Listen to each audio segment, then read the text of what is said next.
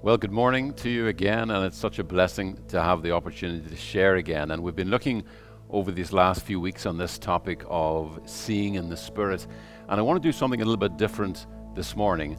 I want to share with you why. Why is it that I've been speaking about this topic over the last few weeks, and especially in the middle of this pandemic season? Now, if you remember, we looked at this subject and we defined seeing in the Spirit as the ability to see beyond the natural appearance of things, the ability to see beyond lack and to see the provision of God in every situation, especially in hopeless situations where there doesn't appear to be any natural provision there. And as we've looked at various examples in scriptures of men and women who've been able to see by the Spirit, we have begun to see that their, their provision, what they saw as provision, was nothing less than the presence of God with them. And when they came into that revelation, the presence of God with them, they did amazing things. Because as the prophet Daniel said, those who know their God shall be strong and do exploits. And to know God really is to know how good He is. And this is how good He is. He's good enough never to leave you nor forsake you. And to know that really is to know His presence in your life. To know that is to live in His presence. So we can say then that seeing the goodness of God, seeing by the Spirit, allows the presence of God to manifest in and through our lives. And it was such vision, actually, that allowed the apostles and the early church to demonstrate the reality of the kingdom of God on the face of the earth by allowing the will of the Father to be done in their lives on earth as it is in heaven. Now, how? How did that happen? How did the will of the Father appear on the earth as it is in heaven through their lives. And I can say the reason for that is because the world saw the church do something that they could not do. Rejoice always, pray without ceasing, and give thanks in all circumstances. Because as the Apostle Paul declared to the Thessalonians, that is the will of God for all men in Christ Jesus. That's 1 Thessalonians 5 16 to 18. So, this truth of God's desire for His church to see beyond the natural realm, to see by the Spirit. This has been on my heart really much of this year, and now I want to share with you why. You see, over the last nine months, during the course of this uh, global pandemic, there has been a stripping away uh, of a certain amount of liberties and freedoms that the church, especially the church in the West, has got to take for granted. Now, in reality, these new restrictions, in fact, are nothing compared to the persecution and the pressures that the underground church is under in many parts of the world. And of course, it's also nothing compared to what the early church went through. And several times this year, we have already looked at that beautiful example of Paul and Silas under restriction, locked in that jail in Philippi, having had their freedom unjustly taken from them. And we've seen that from that prison cell, Paul and Silas, there arose such a th- song of thanksgiving that through that song of the Spirit, we could say, the other prisoners there saw a manifestation on the face of the earth of the kingdom of heaven. They saw a demonstration of power. Yet, rather than respond in the Spirit, much of the modern church has reacted in the flesh. Instead of the world hearing the supernatural sound of thanksgiving and peace, the sound of heaven, the song of the Spirit, it has to be said that from a large parts of the church, there has been the only two natural sound of complaining and fear. The sound, in fact, of unbelief. And I want to think about why that has happened. You know, last week I went to get a haircut, and uh, it was an unusual experience because I've never usually been found to be queuing outside in the cold street just to get into the barber's.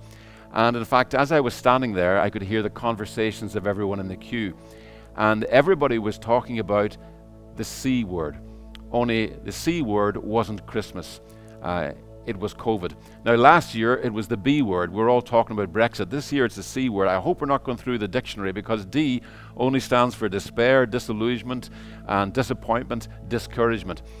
But in fact, what I noticed as I listened to everyone share their opinions in that queue was that, uh, and I've seen this especially on social media this year as well, is that everyone seems to have a really strong opinion and to have their opinion backed up by facts and statistics, by lots of information. Suddenly, we're all experts. And suddenly, we're all convinced that to win any argument, all we need to have is more information and better information than the other side. So, whether it be about coronavirus or masks or vaccines, if my information is better than your information, then I am right and you're wrong. Now, to make matters worse, we have never had more access to information than we do in this present age. Whatever your opinion is, you can go right now onto the internet and you can find people who will agree with your opinion. And uh, once you start reading all the information that they have, it will only convince you further that you're right. Because the way the internet works is it'll keep feeding you back what you're actually reading, the type of things that you're reading. So by the time you've read all there is to read and listen to all there is to hear, you'll be absolutely convinced that your opinion is right. And you also you'll be equally convinced that the evidence is so strong that anybody who doesn't agree with you obviously has no excuse and is worthy of the strongest condemnation. And that has led to one of the other increasingly obvious signs of this conversation this year about the pandemic, and that is how angry people are getting. Now, the root of that anger is fear. For some people, it's the fear of losing their health. For other people, it's the fear of losing their freedom. And these fears manifest in conversations as anger, and so the language that more and more people are using is the language of complaining, what the Bible calls grumbling. Do you know that the language of heaven is pure thanksgiving? If you're born from above, then your native language, as it were, is thanksgiving. That's the language of the Spirit. But if thanksgiving is the most heavenly language, then grumbling, complaining, is the most earthly. Now, as I stood in that queue and I listened to one complaint after another about the way things have gone this year, um, it was quite shocking. And you may say to me, well, Phelim, what's surprising about that? Why were you surprised? Well, you know, it, it doesn't surprise me when that comes from the world. But what surprises me and what really disappoints me is when I hear believers speak in that same language and start to complain about the government. Now, as believers, we are completely free to agree or disagree with government policy. But here's the difference in the way we disagree to that of the world. And it's a big difference. And the difference is this we can disagree while still remaining in thanksgiving. And that's because the Holy Spirit is pouring into our hearts the love of God, which includes a love for those that we disagree with, which means that because of that love, we can rejoice always, pray without ceasing, and give thanks in all circumstances. You see, the world has a reason to complain about the government that the church do not have. And here it is. The world's hope is in the government. Ours is not. Believer, when did you catch the anger of the world. May it have been the day that your hope slipped off of what Christ has done and onto what the government might do. Now, how does that happen? How does a believer catch the unbelief of the world? Well, here is where all that information that you've been reading about how to not catch the virus actually may help you, because unbelief is caught in much the same way. All you have to do is hang around the spirit of unbelief long enough with a low enough immunity and you'll catch it. Keep spending more time listening to the spirit of the world than the spirit that comes from God, and your immunity to unbelief will weaken.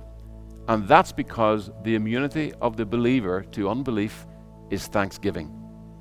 Now, that's worth saying again. The immunity of the believer to unbelief is thanksgiving. Anything that is sapping the thanksgiving from your life is weakening your resistance to the unbelief that's in the world. Let me put that in plainer terms. Keep spending more time listening to the world than listening to the Holy Spirit, and soon your language will change from thanksgiving to complaining. Now, the Bible tells us that out of the overflow of the heart, the mouth speaks. And that means that when your vision falls from the heavenly realm to the earthly, and when your hope falls from Christ unto men, so falls your language from the heavenly language of thanksgiving to the earthly language of grumbling. And you know why the language of heaven is pure thanksgiving? Because in the heavenly realm, they can all see the truth. And the truth is that all that needs to be done for you and I to live in peace with God has already been done. Now, you cannot see that and remain the same. No more than a dark room can admit light and remain the same. And really, our lives are to be those houses of light. And our confession is to be that song, praise God, of the Spirit. We receive that light from Christ. In fact, Jesus said to his disciples, You are the light of the world. He knew that when our hearts were filled with the truth of who we are and what He has done for us, then out of the overflow of our hearts would come pure light that would dispel darkness, that would dispel fear. How does it glorify God when our words do not reveal a heart of thanksgiving, but a heart full of fear? Now, why should the world listen to us when we tell them not to be living in fear of losing their health? when they can hear by our complaints that we're obviously living in fear ourselves of losing our freedom. We tell them to put their hope in Christ alone, but then we complain as if our hope was in the government. We tell them that uh, who can be against us if he is for us, but then we complain that the government appears to be against us. Now, you might say, well, Phelim, no big harm done. I mean, we're only letting off a little bit of steam, that's all. Well, actually, we weren't called to let off steam we were called to let off light. And I would argue that it's no big deal because that's not what the book of James says when it talks about the tongue. It may appear very small, but like the rudder of a ship, it can direct the whole course of your life. In fact, listen to what he says next in James chapter 3. And as you listen to this, I want you to think about the things that you have heard come from the mouth of Christians across the world in recent days. With the tongue, we praise our Lord and Father, and with it, we curse human beings who have been made in God's likeness. Out of the same mouth comes praise and cursing. My brothers and sisters, this should not be. Can both fresh water and salt water flow from the same spring? My brothers and sisters, can a fig tree bear olives or a grapevine bear figs?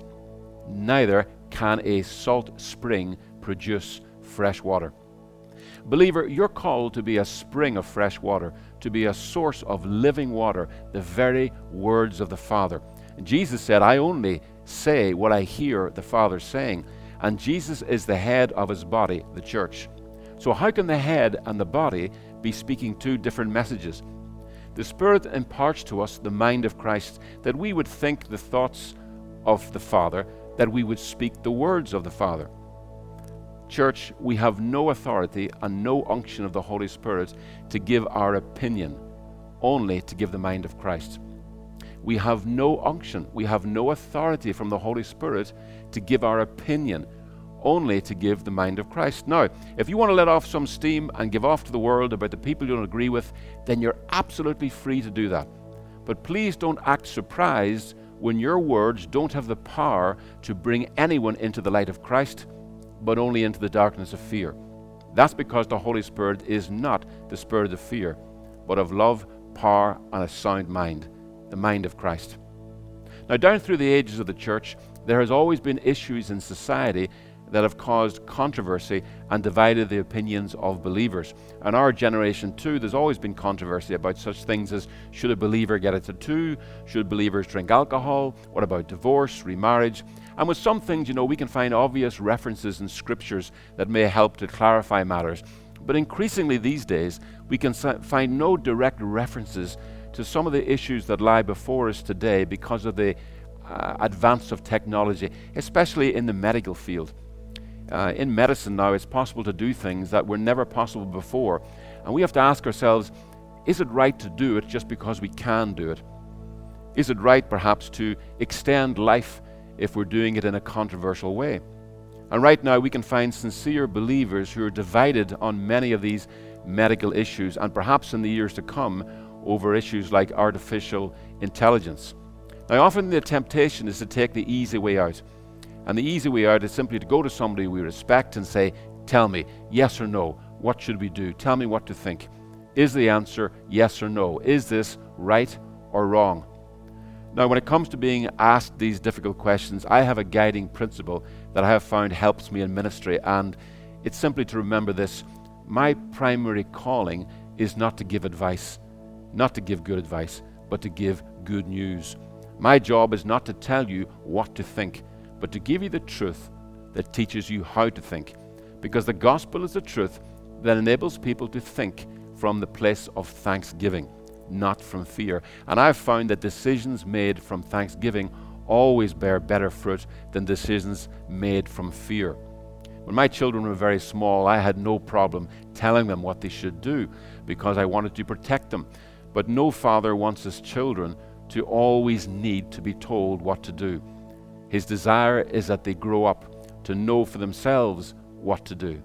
So I have a question for you this morning. How do believers grow up to know what to do about all of these questions? And I think if you find the answer in Ephesians chapter 4, because there it says that true essential ministries in the church grow the body of believers up, grow them up into the head, not through the impartation of knowledge, but through the impartation of love. Knowledge puffs up, but love builds up. Ephesians 4 15 and 16 tell us that it is as we speak the truth in love to each other that the whole body is built up and that we grow up into his image. And indeed, it also says that it is from Him that the whole body grows and builds itself up in love. Let me put that another way. We may live in the information age where you and I have more access to information than we've ever had in our lives before. But as in every previous generation, the church has never matured into Christ likeness through information, but through a revelation of the love of God. And that's why all the education in the world is no guarantee of wisdom. Because if all that education, if all that information does is strip you of your thanksgiving, then all you have become is an educated fool. The body of Christ, the church, grows in Christ's likeness, grows up into the head, not through the impartation of information, knowledge, but through the impartation of love. Let me give you an example of that. Let's say we have a newborn baby and he needs round the clock care. And so you are presented with two young women who could look after this baby, neither of whom have ever had any opportunity to do that before. And I'm going to ask you to choose between these two women. The first woman has spent months and months studying many books on how to raise a baby. I mean, the information she knows is incredible. She knows the exact temperature the milk should be, and she knows all about the symptoms of colic and the best thing to do. But the baby to her is a complete stranger, but she's all set to go. The second woman, on the other hand, she hasn't read any books at all. In fact, her information about how to rear a baby is a fraction of the first woman. But there is one significant difference between her and the first woman. She's the mother of the child. She's carried that child for nine months. Now, which woman are you going to choose? The one who has the information or the one who has the love? My point is this in the coming days and for the rest of your life, no matter what the issue is, from vaccines to artificial intelligence, information without love cannot bring you into Christ likeness. And any decision founded on fear will never bear the fruit of a decision founded on thanksgiving, on a revelation of the love of God. So, yes, I'm still refusing to give you a simple yes or no answer to such questions because you may be convinced that the only issue is whether it is right or wrong to do a particular thing, but I think that there is a greater issue, and that is the issue of the heart. What's the point, you see, of making the right decision, of being right on an issue, when your attitude to those who oppose your position shows your heart to be full of fear, not love? What's the point of being right when the way you're being right is pushing others away from Christ? What's the point of being right when the Holy Spirit would rather that you be wrong because your idea of being right is hindering people from coming to Christ. Listen to what the Apostle Paul said. When full of the Holy Spirit, he said to Corinthians who were taking each other to court to prove themselves right, he said to them, Would you not rather be wronged? Would you not rather be cheated than behave like this before the world? There's a strange story in 1 Kings 3 of two mothers, in fact, or two women who were fighting over a baby. They both claimed that this newborn baby was theirs, and they came before King Solomon, and he was left with the task of trying to decide which woman was actually the right mother. What was the right decision? Eventually, inspired by the Holy Spirit, he called for a sword and he said he was going to cut the baby in two and give one half to each of the two women. One of the women said, That's a good idea. Well done, King. Go ahead and do that. You see, the thing that terrified her most was being shown to be wrong in front of the king. The other woman, she cried out immediately and said, No, give the child to her. Don't harm my baby. Well, of course, the king knew immediately which woman was the mother, because the true mother didn't mind being wronged as long as her child wasn't harmed. Church, what's the point of being right, of holding all the right positions on all the moral issues of the day, only to end up as far from the heart of God as the elder brother lecturing his own father on the rights and wrongs of the prodigal son? What's the point of being right when the heart of God felt by Paul for his Jewish brothers was to rather be wrong and cursed and cut off from God than let them perish? What's the point of being right when the very God we claim to serve is one who chose to be wrong, who chose to be cursed in order that we would become right? You may think your greatest need right now, with so many strong opinions flying around the world, is to know who is right and who is wrong, that you may choose to be on the right side of an argument. But we all have a greater need than to know the right thing to do. We need to know the heart of Him who went to the cross, not so that He would be right, but so that, that we would be right, we who were His enemies.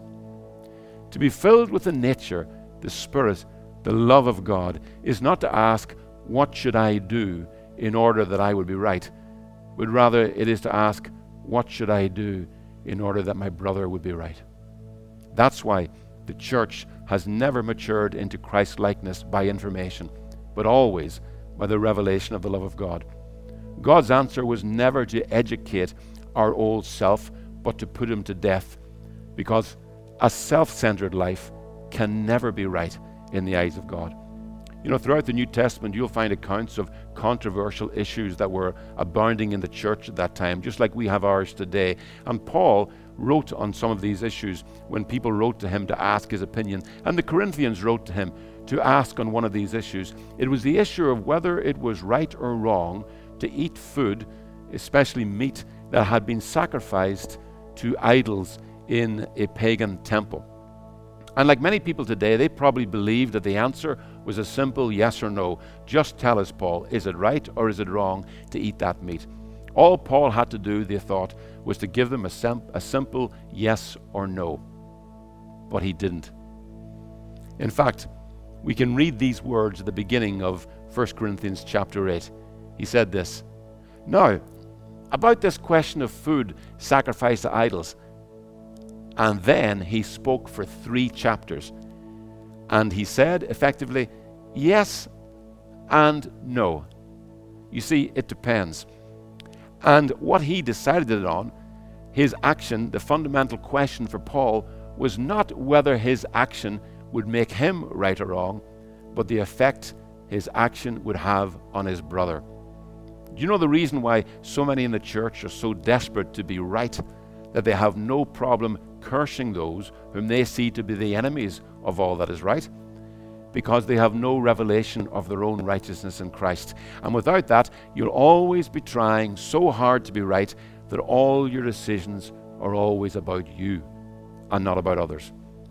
But a self centered life can never be right in the eyes of God.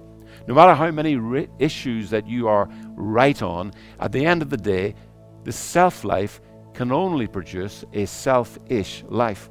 And that's why Paul spoke in Romans 10, Romans 10 of, the, of the zealousness of his Jewish brothers as they strove to establish their own righteousness rather than submit to the gift of God's righteousness, Christ. You see, don't be taken in by how passionate and how zealous many Christians sound on the great moral issues of the day. No matter how right they sound, if you really want to know if they're being led by the Spirit, listen to the way they speak about their opponents? Do they speak in the language of the one who laid down his life for his? Do they speak the language of thanksgiving? Some of the most zealous Christians on the subjects of morality have little or no revelation of the things of the Spirit, because as long as you're trying to establish your own righteousness, you cannot submit to the righteousness that comes from God, the love that would rather be found wrong that others would be found right. The body of Christ, the church, has always grown in Christ's righteousness, has always grown up into the head, not through the impartation of knowledge, but through the impartation of love. To be filled with the Spirit is to be filled with the love of God and a thanksgiving that lifts your eyes off yourself. And that's why my answer throughout this year to all the questions before us is to simply keep preaching the gospel the good news that fills men with thanksgiving because the only immunity to the pandemic of unbelief is thanksgiving. Now, there's a lot of good advice out there, both on how not to catch the virus and how to get immune to it, and there's nothing wrong with taking good advice. I'm going to take that good advice. Good advice will help you not to catch COVID, but good advice is not enough to stop you from catching unbelief because the only immunity to the unbelief in this world is a level of thanksgiving in your life that only the good news of the gospel can produce. A gospel that reveals you to be right, not because you did the right thing, but because He did. A gospel that reveals you to be now right because you are now right where He wanted you to be, hidden with Christ in God. Nothing you or I will ever do will make us more right than that. Only when we start to see that, only when we start to see by the Spirit, can we leave our self centered life where He left it, in the grave, and rise up every day instead to live that others would be right. For to live like that is to live as the body of Christ. God bless you.